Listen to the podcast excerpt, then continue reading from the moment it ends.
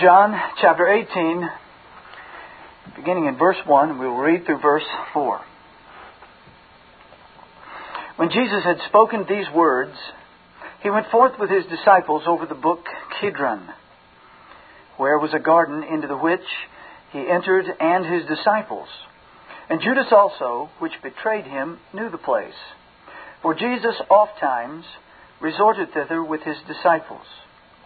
Judas then, having received a band of men and officers from the chief priests and Pharisees, cometh thither with lanterns and torches and weapons.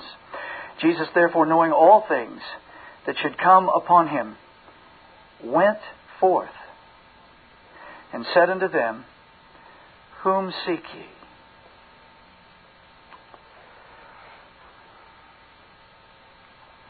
As I've said on many occasions, my preferred method of preaching is exposition, generally through a whole book, sometimes through a particular passage, maybe just a chapter or uh, and what I might consider to be a very useful and helpful shorter passage.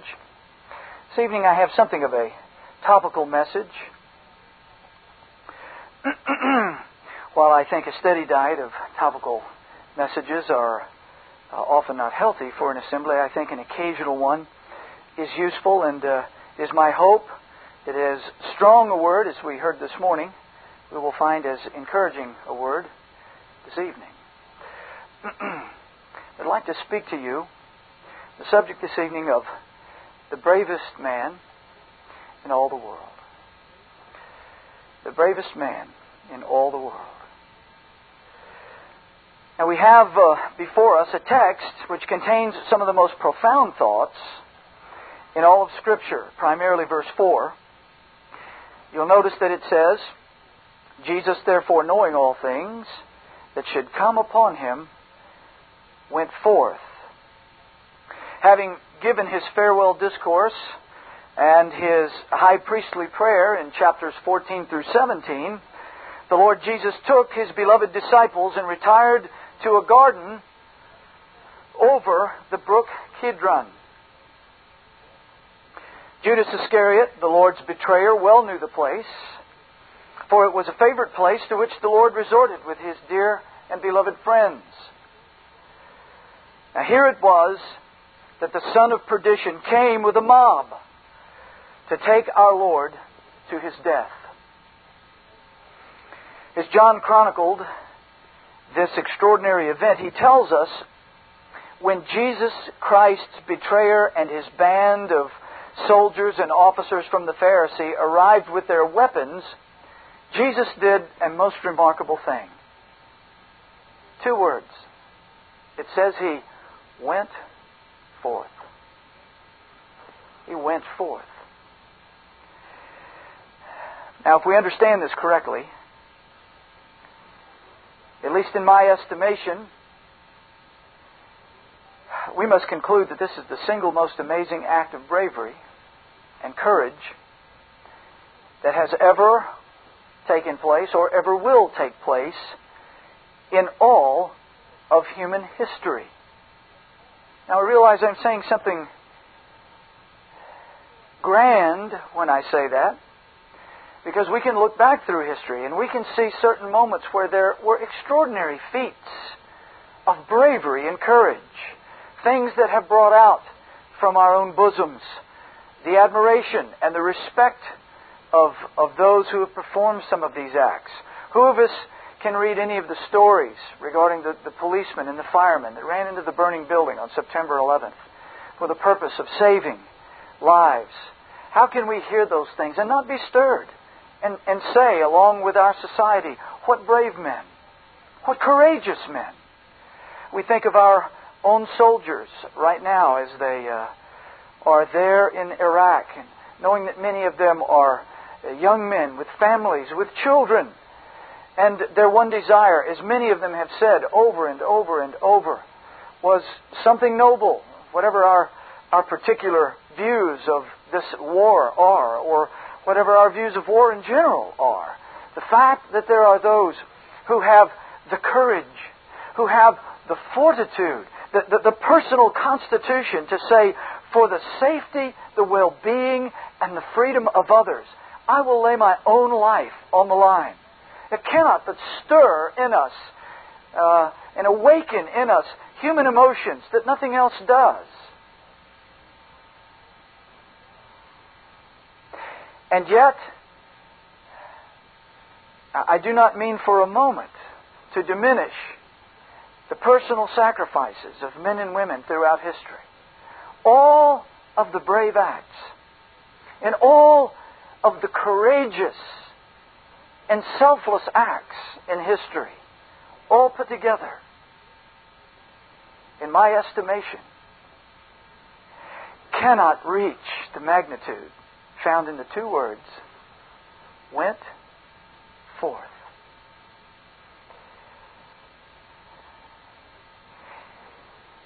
Especially in a day when there is so little Christian manhood, and because of this, so little true courage, uh, I believe it will do us good to consider the bravest man and the bravest act in all the world. Here is a model of what true courage looks like. If you want it modeled so that your mind can wrap around it, I, I urge you to sit and bathe in this text and be dumbfounded once we've considered it for a little while. First of all, we want to try to open this up just under four heads. Number one, bravery defined. What do we mean when we use that word? Secondly, the foundational elements of Christ's bravery. The foundational elements of Christ's bravery. Then we would consider the crucible of Christ's bravery. And finally, the fruit of Christ's bravery. God willing, let us then consider the definition of bravery. Uh, there are a lot of words in our vocabulary that we use often, though we might be hard pressed to define them. We, we know what it means to some degree, and we might be able to uh, attempt a definition by illustrating it, but sometimes the words themselves fall short. But bravery, or, or our attempted, excuse me, our attempt to define them uh, falls short. Now, bravery means undaunted spirit, fearlessness of danger, a personal fearlessness of danger. Courage, likewise, means that quality of mind. That quality of mind which enables men to encounter danger and difficulties with firmness or without fear or depression of spirits. In other words, cowering down.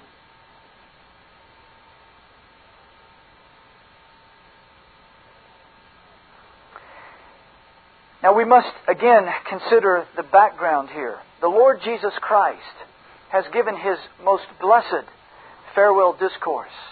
He has spoken of the glorious promises of the Holy Spirit. He's promised his dear children that he's going to come for them. He's going to prepare mansions for them. He speaks of his going away, and then in their presence, he lifts his eyes to heaven, and as the great high priest about to offer the ultimate sacrifice, he prays for his own.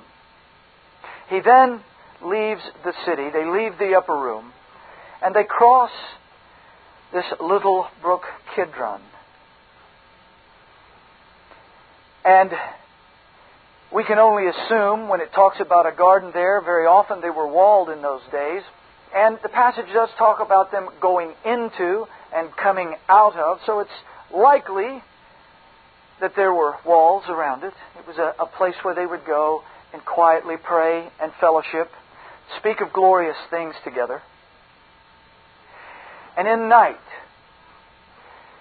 Judas, his betrayer, comes with a huge band of soldiers bearing weapons. It's very likely, if we understand the way the uh, Gospels, Matthew, Mark, and Luke, lay out this particular time, that his disciples were asleep. Christ by himself.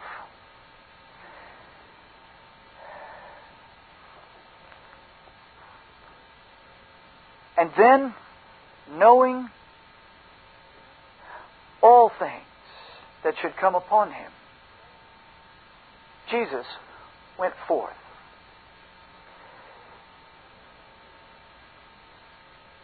What were the foundational elements of this kind of bravery?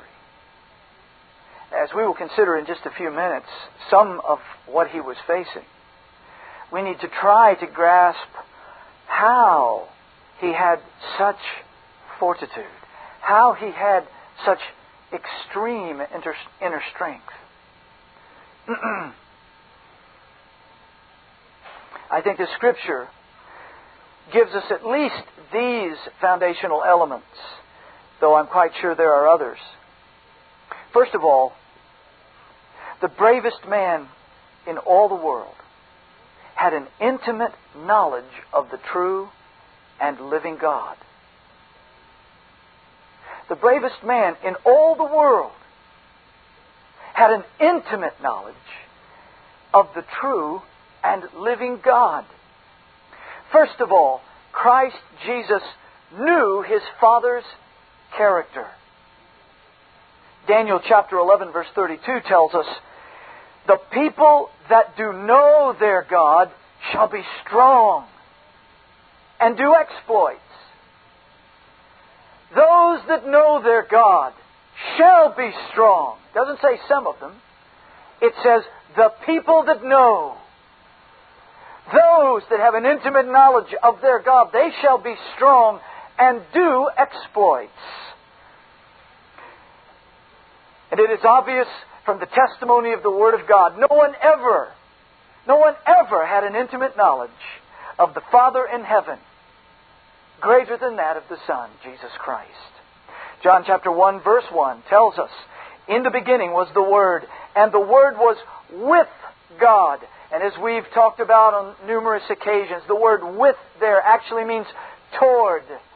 The word was toward the God, uh, giving us a glorious picture of a father and a son beholding one another in the, in the Hebrew idiom of face to face. We see a glorious picture painted for us, for us of an eternal love and union and communion. Throughout all eternity, the Father loved the Son, and the Son loved the Father. It was an unbroken fellowship. And it was something that was clearly carried out all through Christ's life until those moments he hung dying upon the cross. Psalm chapter 22 prophesies of Christ, verse 9. But thou art he that took me out of the womb. Thou didst make me hope when I was upon my mother's breasts. I was cast upon thee from the womb. Thou art my God from my mother's belly. Be not far from me, for trouble is near, for there is none to help from the very beginning, from the time of Christ's birth, this glorious and intimate union between the Father and now the incarnate Son existed, unbroken. That precious babe, lying and nursing at its mother's breast, was cast wholly upon his Father. I cannot understand that. But it is the Word of God. Thou art my God from my mother's belly. When he was but a young man of twelve, Christ had a clear understanding of his great Father in heaven. When his parents asked him why he was not in the party going home from Jerusalem, they were in anguish and concern over his well being. Why did you do this to us? He answered in Luke chapter 2, verse 49, and he said, How is it that you sought me? This was not the smart aleck answer of a, a 12, a 13 year old. As we might hear today, when he said this, he was saying it in truth and in wonder. How is it? How is it that ye sought me? Wist ye not that I must be about my Father's business? Isn't it apparent to you that I must do what my Father has called me to do? There was no rebellion in this answer.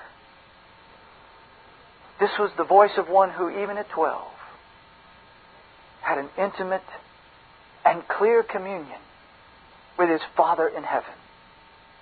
He knew his God. From his mother's breasts, from, from eternity to his mother's breast, to his childhood, and all throughout his ministry, he gave testimony that he knew, loved, communed with his Father. He would withdraw from the activities of the day and his labors among the poor and among the needy. To do what? To commune with his Father, to pray, to go to the quiet place. Christ knew his Father. And this is what made him strong. And this is why he could do exploits. Christ not only knew his Father's great and mighty character as his loving Father, but he knew his Father's power. He knew his Father's power. I remember moments of my childhood. They were fleeting. For me, there were not many of them. But I remember moments when my father would hold me. And that always felt like the safest place in the world. And it ought to. The safest place in the world. In the Father's strong arms. Brethren, this is one of the reasons Christ was the brave man that he was. He knew that he was always, always in union and communion with his Almighty Father. Revelation chapter 19, verse 6 says, And I heard as it were the voice of a great multitude, and as the voice of many waters, and as the voice of mighty thundering, saying, Alleluia! For the Lord God omnipotent reigneth. Christ, Messiah, walking among men, knew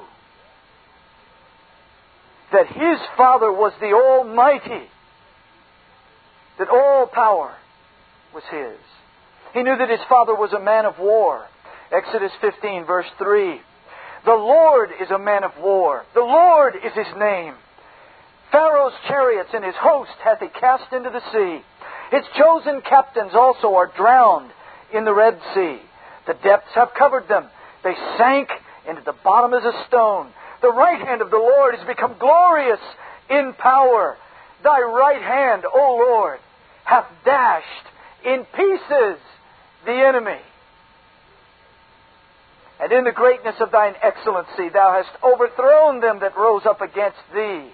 Thou sentest forth thy wrath, which consumed them as stubble, and with the blast of his nostrils the waters were gathered together. The floods stood upright as an heap, and the depths were congealed in the heart of the sea. Brethren, do you see them straining to try to illustrate, to try to put together language that holds forth these glorious pictures of power and might and strength? Christ the, Christ the Holy Son knew his Father was a man of war. Who is like unto thee, O Lord, among the gods? Who is like unto thee, glorious in holiness, fearful in praises, doing wonders? Thou stretched out thy right hand, the earth swallowed them. Christ knew that in a moment all of his enemies had he so desired, could have been destroyed in a moment. Because he knew his Father. He knew his power. He knew his strength. There is none like him.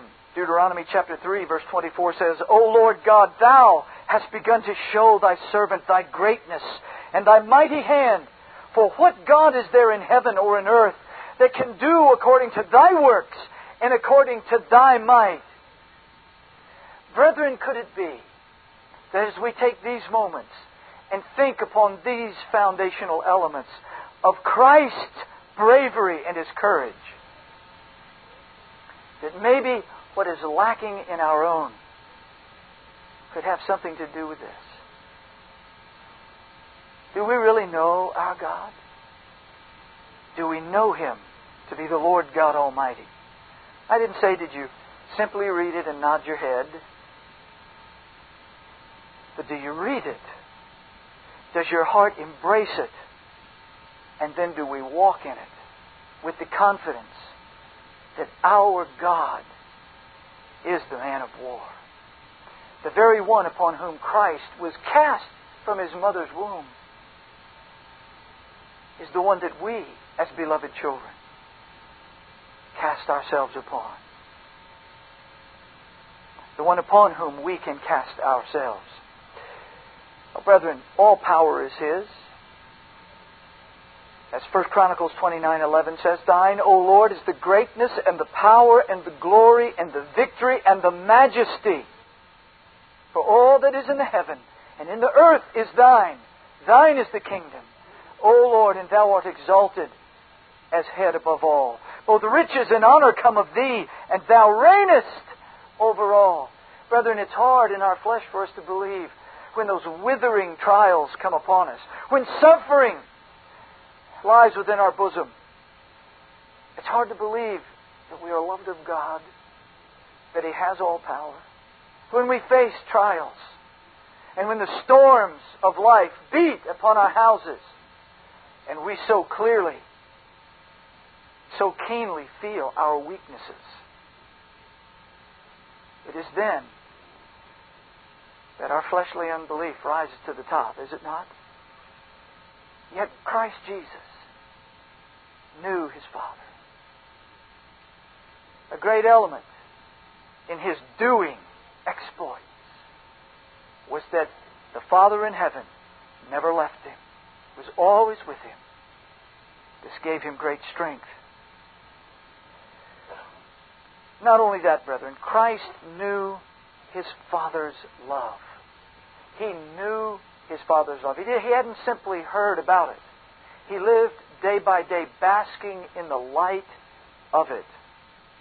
As John 3:35 says, Christ testifying, "The Father loveth the Son and hath given all things into his hand." Brethren, if we doubt the love of our Father, it will give us no backbone. It will give us no strength, no confidence. It will give us no courage for the day. Oh, we might uh, fool ourselves into mustering up some human fleshly fortitude. But when the greatest trials come, very often those human strengths melt away. Christ knew his Father's love. He knew his character. He knew his power. He knew his love. These things strengthened him and made him brave and courageous. And brethren, so it will with us. Secondly, the bravest man in all the world had a clear knowledge of God's Word. He had a clear knowledge of God's Word. The testimony of Scripture is overwhelming in this. We couldn't even begin to just start giving examples of it without taking up the rest of the evening. But over and over in the disputes with those who hated him, Jesus would ask, Have you not read? Have you not read? Have you not read? As his enemies emptied the minds that were full of hatred upon him in their ignorance and in their dullness.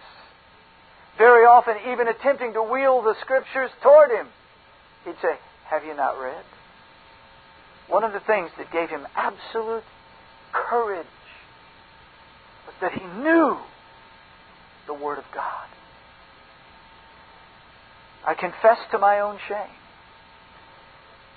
that as a father, as a husband, as an elder, the times when I've trembled the most before the providences that stood before me was when I stood gazing at them and thinking about them and realizing I wasn't sure God's Word to turn for light and strength and guidance.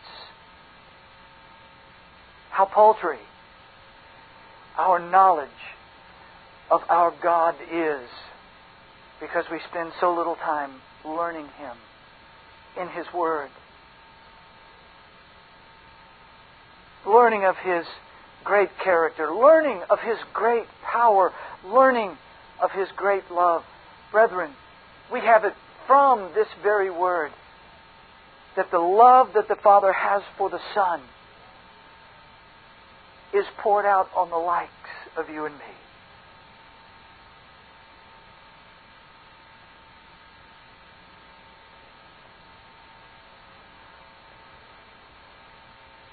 Jesus knew and walked in the comfort of the knowledge of his Father's Word.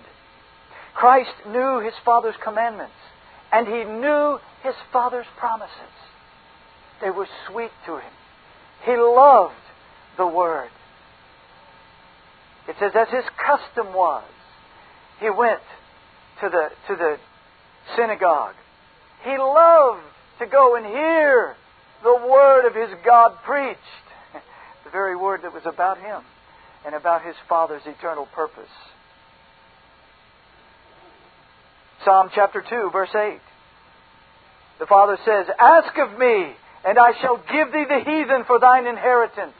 Brethren, Christ did not operate in ignorance in the face of this. He knew every moment as he walked.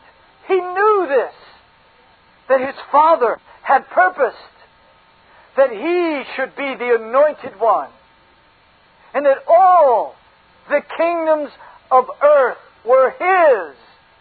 He knew that great promise. You say, well, he was Messiah. We're just little specks of dust. Oh, brethren, don't forget, Paul said, we are heirs, joint heirs with Christ, and we shall rule and reign with Him. That is an unfailing promise. Brethren, if we truly had hold of that by the, the glorious Spirit of God, would it not strengthen our arm? Would it not make us braver and more courageous in the things that we did day by day?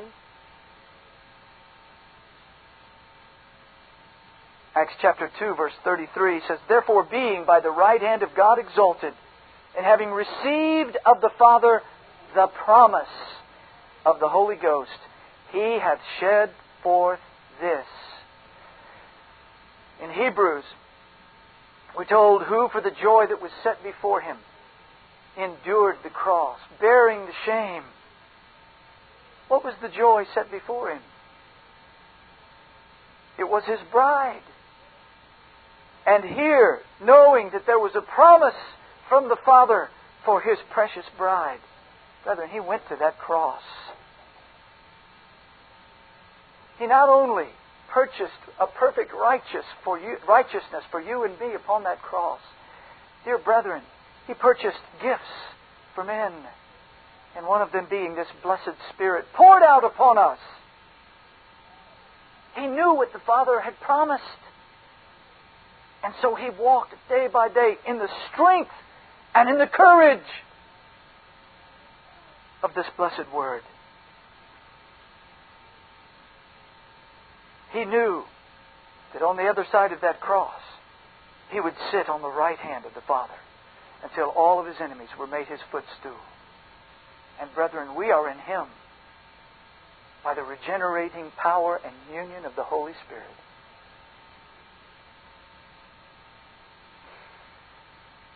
Thirdly, the bravest man in all the world had a burning zeal for the will of God. He had a burning zeal for the will of God. Now, we shall never manifest bravery in the cause of Christ if we do not have hearts blazing to see His will done. This doesn't fall on us out of a tree. We don't stumble over it. Who in his right mind would half heartedly take up a cause which could cost him everything? Do you know a man or a woman that would do such? No. Why, very often in our day we have people that look at a cause and say, Yes, a worthy cause. Oh, but I'm busy.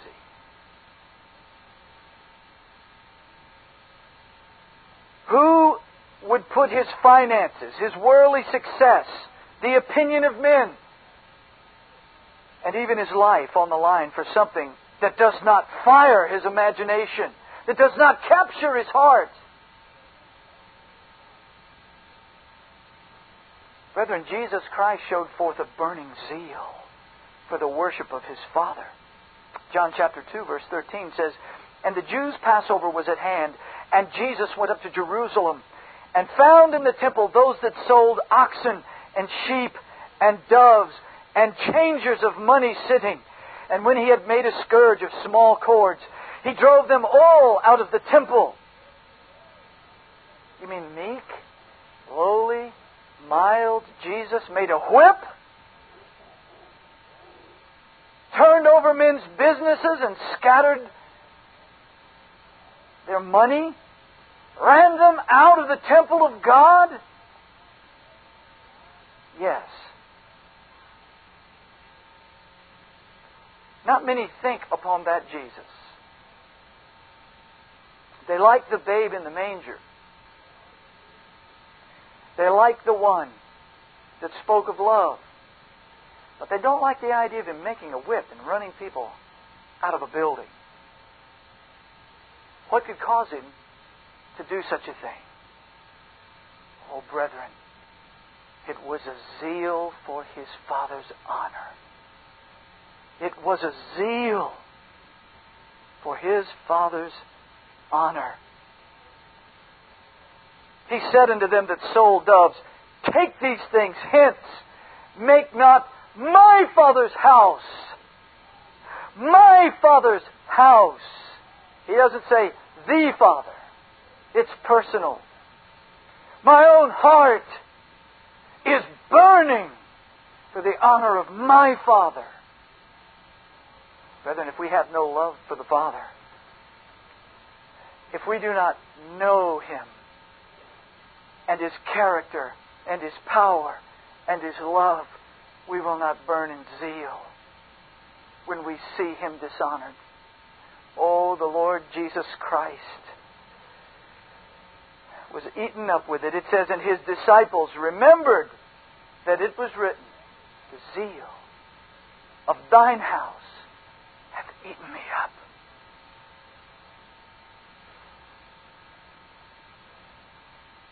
I must confess, brethren, I have to wrestle with a holy constraint and restraint, pleading with the Lord for mercy when I preach and when I come to the subject of modern American religion.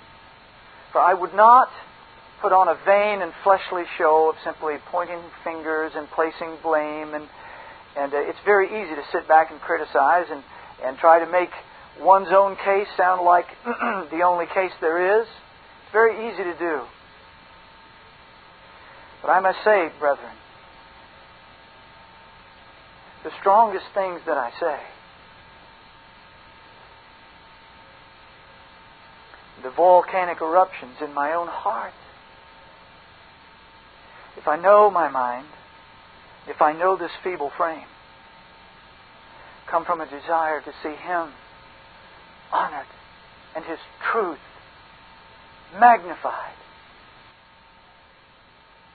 This is what took this is what prompted Phinehas when he saw the Israelite bring a strange woman to his tent to run into the tent and to run the spear through both of them. we would say, what a, a horrible act. And it says God covenanted with him and his family for the rest of his days. He saw his God being dishonored. And while I do not encourage us in such a time as ours and under the new covenant to act in such a way, we cannot but admire a zeal that says, I cannot bear to see my God and His doctrine defiled. I cannot bear it. Zeal of thine house hath eaten me up. This is what our Lord said. Brethren, the Lord Jesus not only had a burning zeal for his Father's worship, but a burning zeal for his Father's will. John chapter 4, verse 32. But he said unto them, I have meat to eat that ye know not of. They were stunned that after a long day's journey, they went into the town to get some food and they came back, and here's the Lord Jesus talking away with a woman.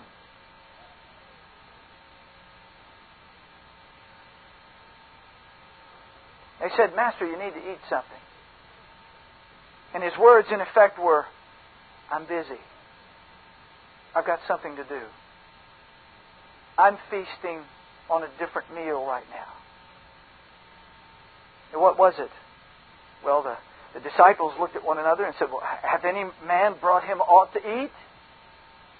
He said, Jesus said unto them, My meat is to do the will of him that sent me and to finish the work. He had a zeal. Well, what was that work? Brethren, it's easy for us to look at this and miss that what he's saying is that the very zeal that he's talking about would end on a cross outside the city. With him writhing in agony.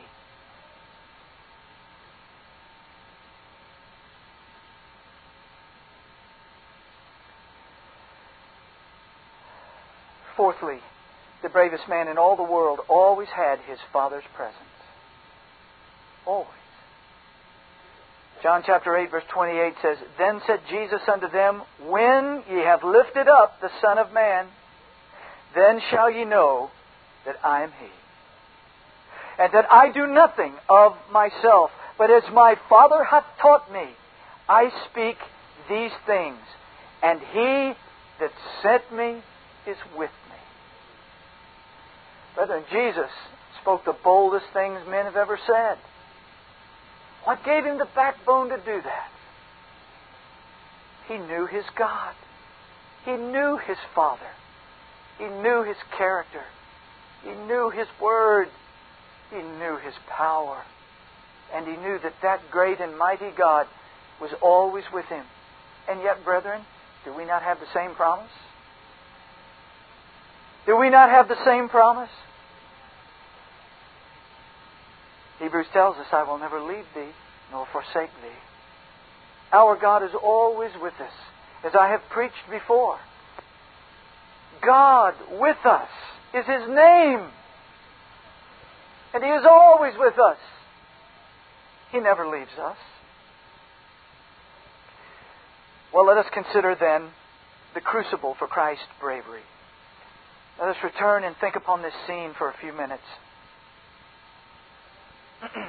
the Gospels, as I said, paint a picture that makes it likely that the disciples were sleeping. The Lord Jesus Christ is with them. He's been agonizing in the garden. And yet the ones closest to him are sound asleep. No doubt the Lord Jesus Christ could hear in the still of the night the sound of a very large mob coming his direction. Jesus had prepared all his life for this moment. All of his life for this moment. John chapter 12, verse 27, Jesus says, Now is my soul troubled. Now is my soul troubled. And what shall I say? Father, save me from this hour. But for this cause came I into the world. This world. Brethren, Jesus had to face his enemies. And they were many. And they were driven by the very devils of hell and by their own fleshly hatred and their darkened religious hearts. Murderous envy drove them. And there was no possible way that that would change. He was not going to walk out to their presence and smooth talk them. Coming were not only the temple police sent by the murderous Pharisees who had hated him from early on and had been plotting his murder all through his ministry.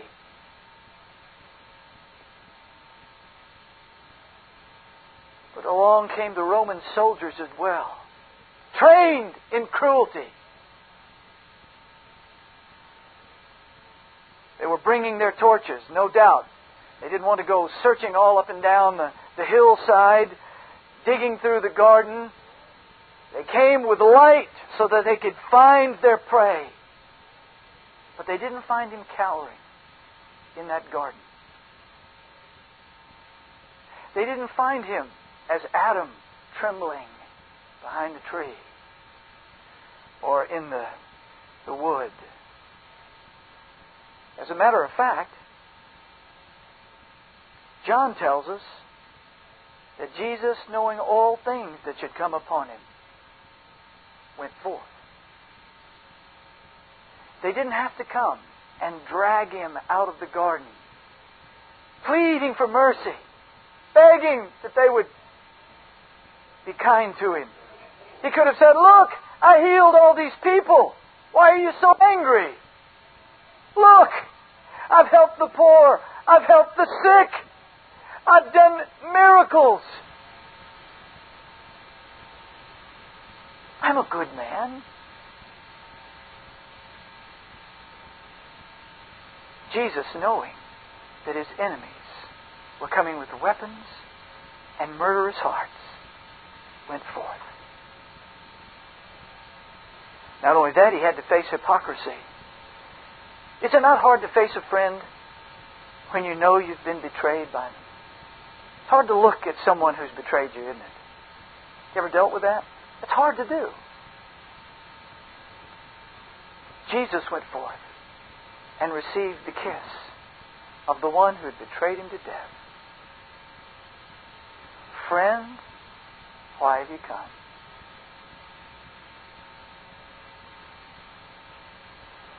Instead of saying, Son of hell, I will get even with you. He faced the hypocrisy of Judas's betrayal. Not only that, he had to face false religion. What a supreme irony. Stop and think with me for just a few moments. What a supreme irony is before us. The very religion founded by God and waiting for the Messiah comes with pagan, infidel soldiers to kill their long awaited Messiah. Those who could not see the pictures and the image of the lambs and all of the sacrifices were coming to take the Lamb of God to shed his blood for the salvation of the peoples all over this world. What supreme irony! He came into his own, and his own received him not. All the sacrifices, all the promises, all the rituals pointed to the one that they now came to take to death. And this was God's sovereign purpose.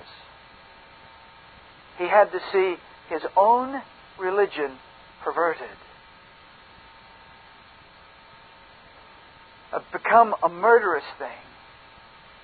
And yet, this is how it was fulfilled. Now, brethren, we have to sit and think on that a long time.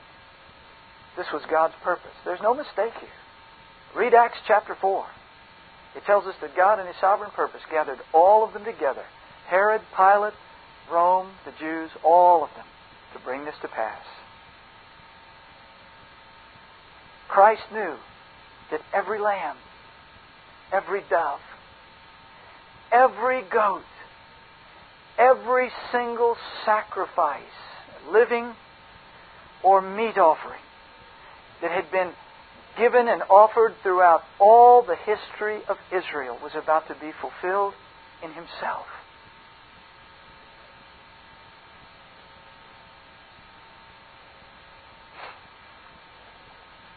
But above all the things he had to face, brethren, the thing that takes the breath away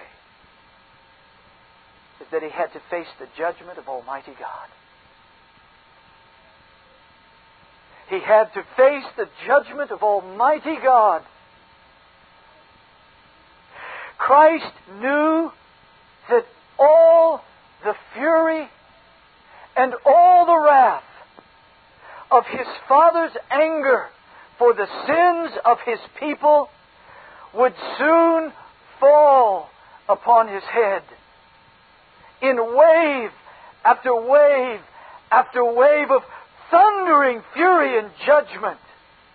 Every wicked deed, every wicked word, every wicked thought of his people poured out upon him with infinite power. Not only upon his body, but upon his very soul. He faced agony from the judgment of his father. Luke 22, verse 44, it says, And being in an agony, he prayed more earnestly, and his sweat was, as it were, great drops of blood falling down to the ground. What pressed this out of him? What crushed the Holy Son of God? It was his Father, as his hand of judgment came down upon him. And he began to know that he was the scapegoat. He began to know that he would suffer the eternal judgment of all of his precious people. He was mocked in Matthew chapter 27, verse 42, as he hung in his indescribable agony upon the cross, as he suffered as no man has ever suffered, his face swollen from the beatings of his tormentors, the thorns pressed into his brow and beaten with a rod, his back torn with whips, and hung upon the cruel spikes upon the cross. His enemies stood at his feet and said, He saved others. Himself he cannot save. If he be the King of Israel, let him now come down from the cross, and we will believe him. He trusted in God. Let Him deliver him now, if He will have him.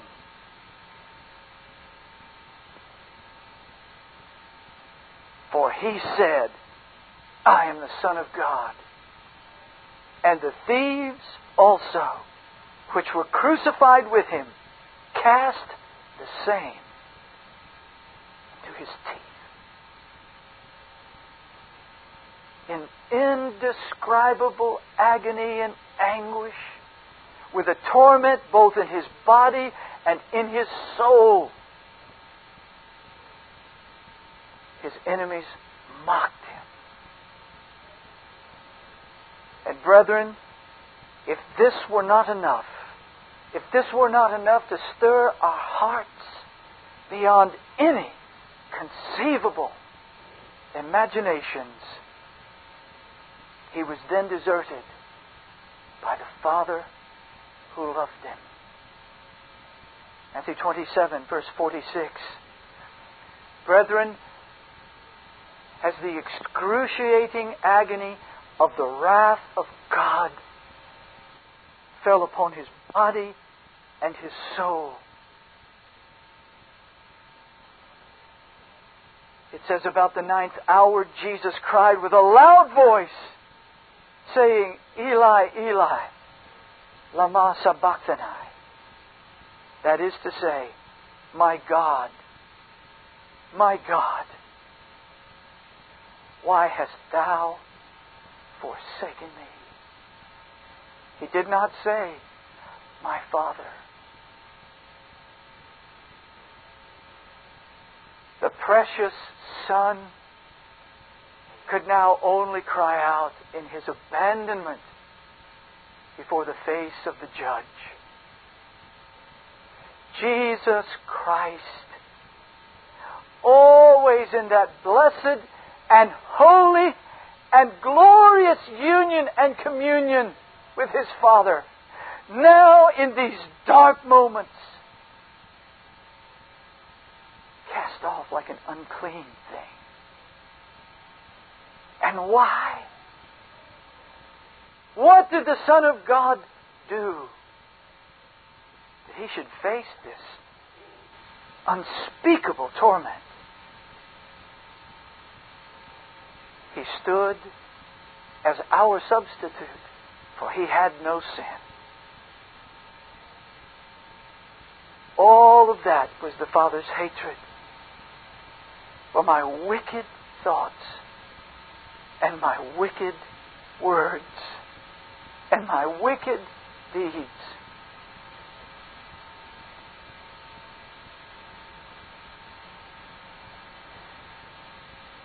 There he hangs, brethren. I do not believe that the human mind can understand the agony of that doleful cry. Why hast thou forsaken me? Except it burn in hell.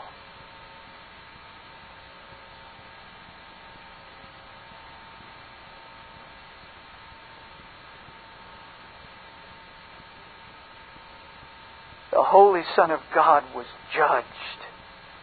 Hear the words of God. He was despised, rejected of men, a man of sorrows, stricken, smitten of God, afflicted. He bore our griefs, carried our sorrows, wounded for our transgression, bruised for our iniquities, chastised for our peace, oppressed, afflicted, the Lamb led to the slaughter, cut off out of the land of the living, stricken for the transgression of his people.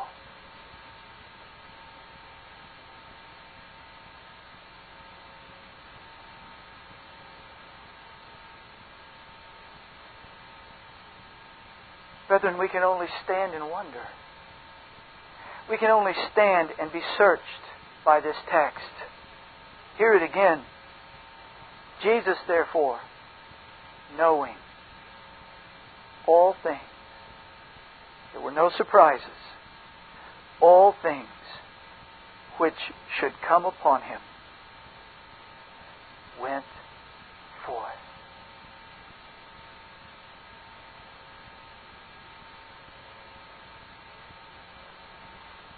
Notice that it says at the end of verse 4 and said unto them, Whom seek ye? Brethren, the courage and the bravery that drove the Lord Jesus Christ not only brought him forth out of what could have been a potential hiding place, he came forth and said, Who is it that you're looking for? He wanted them to say it. He knew who they were looking for. He wanted them to say it. He wanted to hear them say. They answered, Jesus of Nazareth. Jesus saith unto them, I am he. What extraordinary words! I'm the one you're looking for. I am. And Judas also, which betrayed him, stood with him. As soon then as he said unto them, I am he. They went backward and fell to the ground. Now, brethren, in my early days as a believer, I read this passage and I read this passage and I couldn't understand it. Why? Why did he come forward and say, I am, and they all fell down? What was the point of that? You were probably all far more advanced than I. I was so in the dark. No doubt you already know. But, brethren, the whole point here is that no one takes me by force. I come, you may take me. Brethren, when he said, I am, the very glory of God knocked them all down. The whole mob on their backs. And he said, Now, once again, read with me. Then ask he them again, Whom seek ye? Who is it that you're looking for? They said, Jesus of Nazareth. And he said, I have told you. I am he. If therefore you seek me, let these go their way. And why? That it might be fulfilled, which he spake, of them which thou gavest me, have I lost none. He said, Father, you gave me some. I won't lose them. I kept them in your name. I keep them in your name. You men here have a job to do. You can take me now. After the glory of God has laid you flat on the ground.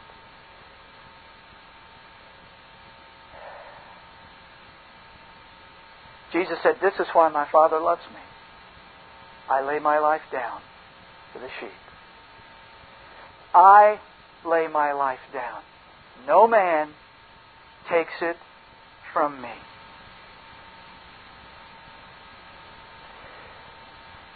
So, what is the fruit of this great bravery? Brethren, stand in awe with me. There's never been an act like this. We might look and see someone for which we might risk something for. A wife, a child, maybe out of a sense of duty, I might run into the burning building to bring someone out. Generally, we'd say in this day, well, you know, all human life is valuable.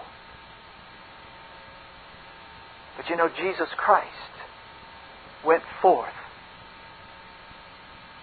to save those that were his enemies.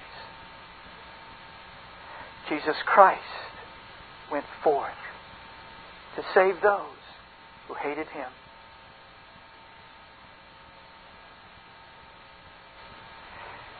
Well, the fruit of Christ's bravery is first, I would say, that he, the bravest man in the world, will give birth to the bravest people in the world. Does history bear this out? Read the Word of God, brethren. Could there be a braver man than Paul after the Lord Jesus Christ? He could even say, I came to you trembling and in fear, but I was sent by Christ, and He never forsook me. He said, When everyone else forsook me, the Lord stood by me. Look at Stephen standing before those that martyred him, even praying for them. Father, don't lay, this to their charge. Who does that sound like? Sound like the bravest man in the world. Father, forgive them, for they know not what they do. Brethren, over and over, through the Acts and then through the epistles, we see the glorious doctrine of Christ beginning to spread out across the face of the earth because the bravest man in the world is in union with the weakest people in the world. Not many brave, not many mighty, not many courageous, not many noble. He delights in joining with weakness and bringing his strength through those earthen vessels. Paul could boast, when I'm weak, then am I strong. Brethren, there will be no strength in our assemblies without Christ's bravery. We will not preach as we ought to preach, except we know our God and know His character and know His power and know His love. and to know His great sacrifice for us in Christ, that our hearts might be set ablaze with a zeal for His worship and His will. Other than that, we'll cower and we won't say things that might bother the big givers. We might not say things that would offend people. We might not say things that would help pluck brands out of the burning. We just get nice and comfortable. Oh, we need the bravery of Christ, or our assemblies have no hope. Brethren, there will be no protection for our children without Christ's bravery. We live in a day where they say, oh, by the way, uh, if you'd like to come in and worship the Lord, uh, you have to turn your children in over there at the nursery. And there are people that say, no, my children stay with me. And they say, well, here's the door. See you later.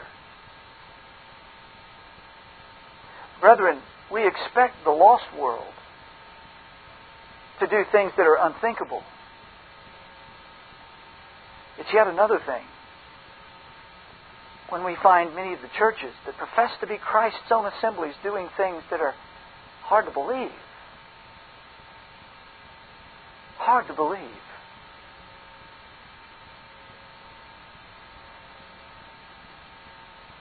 How will we protect our children without Christ's bravery? Fathers, how will you raise them in this wicked world? Except you have the bravery of Christ to say, it doesn't matter what the neighbors think.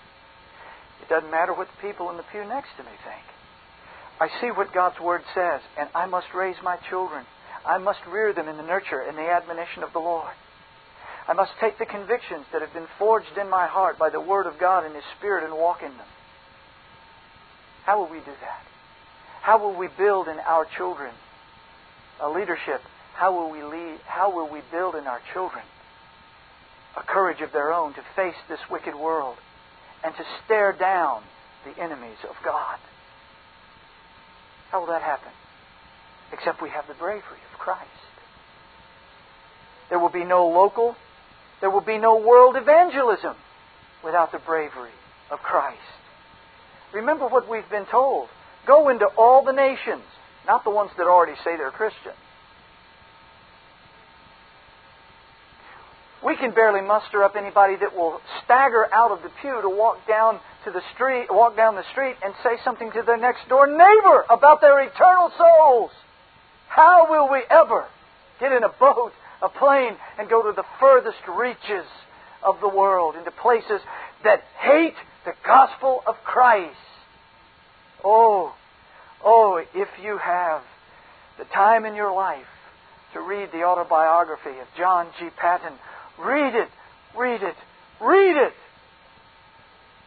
And see what from a child was emboldened in his heart by a godly father who stood in the courage of Christ and prayed for his children and laid his children upon the altar of consecration to God and said, These are your children, O God.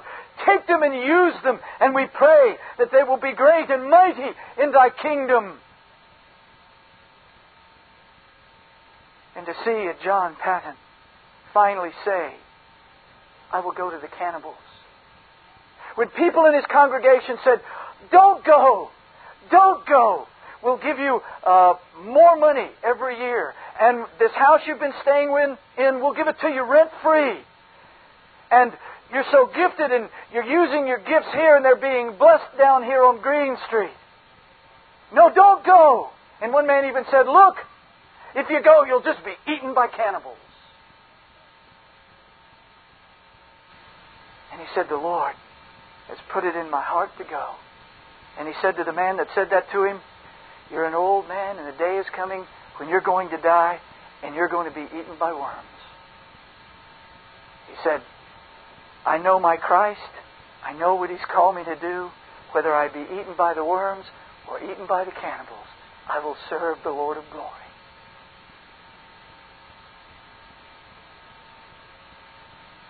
The bravery of Christ. Christ, knowing all things, went forth.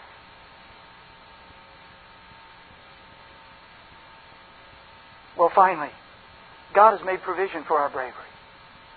We have no resources of ourselves. We have no resources of ourselves. Brethren, God has made a way for us to know Him intimately. By His mercy and His eternal grace and love to sinners, He sends His Spirit on that holy errand to bring sinners home to Him. He comes and He touches their hearts. He comes and He seeks them out in their wickedness and in their rebellion. And He gives them new hearts, new eyes to see, and new ears to hear, so that they will lay hold by repentance and faith of that glorious good news in the gospel. They will hear and see and believe the truth that Christ indeed saves sinners just like them. And they will hear His voice in His Word saying, Come unto me, all ye that labor and, and are heavy laden, and I will give you rest. He hath made a way for us clearly to know His holy Word. That same Spirit that gives us a new heart comes and illuminates our minds so that we can read through here and even children can know and understand what God says. Oh, it doesn't mean there are not dark passages. It doesn't mean that there are not passages that we will wrestle with and struggle and pray about, maybe all the days of our lives. But, brethren, there are passages so clear the youngest children can hear and understand. He gives us His the new birth. He gives us His infallible Word. He gives us His Holy Spirit. Not only that, He's made a way, a way for us to, to have zeal for His will, and that's salvation by grace. Dear brethren, what is it that fills our heart with joy? What is it that fills us with the joy to be able to go to another sinner and say, Oh, come and hear my good news? It isn't that if you get strong enough, if you get powerful enough, if you get smart enough, you can have God. No! We come and we say, the God of heaven and earth saves by His grace. Yes, He saves the foulest, the vilest sinner. His blood can make the foulest clean. It is all of grace. It is all of mercy. It is all of the love of God. Come, sinners. Come, ye sinners. Come poor and wretched, weak and wounded, sick and sore. Jesus ready stands to save you, full of pity, joined with power. It's a salvation by grace. Can we not take that? Can we not take it next door? Can we not take it down the street? Can we not take it to the four corners? No one has a word such as we. He's made a way, a way for us to have zeal. Why do we have zeal? Because, brethren, it came to us. It came to us. It sought us out. What greater message can men hear? What greater news than forgiveness, free forgiveness of sin by faith alone in the Lord Jesus Christ? What greater encouragement than to know that we're in union and communion with Christ? Brother, not only that, He's provided the glorious love that Christ Himself knew. He has loved us so that we might love Him. He doesn't say, now look, if you can work up enough love for me, oh, I'll shed a little bit of mine on you. Come on now. Let's, come on, see, see what you can work up now. Stoke up that old flesh and see if you can get me to love you a little bit.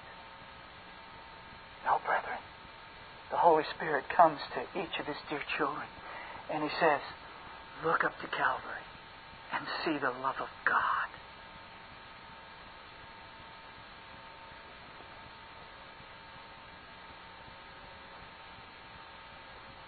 We love Him because He first loved us. Not only that, brethren, he brought us into union with the bravest man in the world. The one who, facing all of his enemies and knowing all that was about to fall upon him, and went forth, that very one, by the miracle of God's grace, dwells in you and me by His Spirit. We don't have to work it up. God's free grace has brought to us the bravest man in the world and has filled our weak vessels. It has undying love and courage.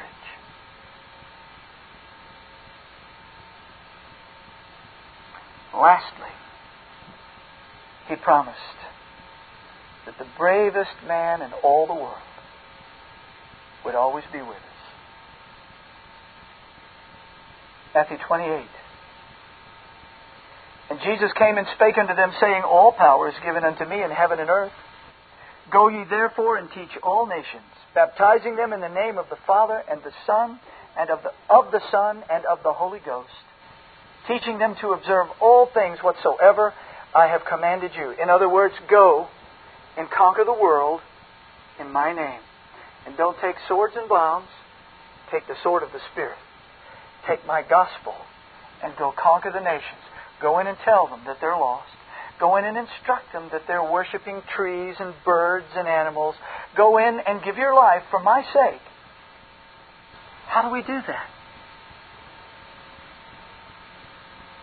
I, the bravest man in all the world, am with you always, even to the end of the world.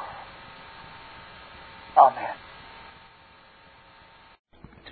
This Reformation audio track is a production of Still Waters Revival Books. SWRB makes thousands of classic Reformation resources available, free and for sale, in audio, video, and printed formats. Our many free resources, as well as our complete mail order catalog, containing thousands of classic and contemporary Puritan and Reformed books, tapes, and videos at great discounts, is on the web at www swrb.com. We can also be reached by email at swrb at swrb.com, by phone at 780-450-3730, by fax at 780-468-1096, or by mail at 4710-37A Avenue, Edmonton, that's E D M O N T O N, Alberta, abbreviated capital A, capital B, Canada, T6L3T5. You may also request a free printed catalog. And remember that John Calvin, in defending the Reformation's regulative principle of worship, or what is sometimes called the scriptural law of worship, commenting on the words of God, which I commanded them not, neither came into my heart, from his commentary on Jeremiah 7:31 writes, God here cuts off from men every occasion for making evasions, since he condemns by this one phrase, I have not commanded them, whatever the Jews devised.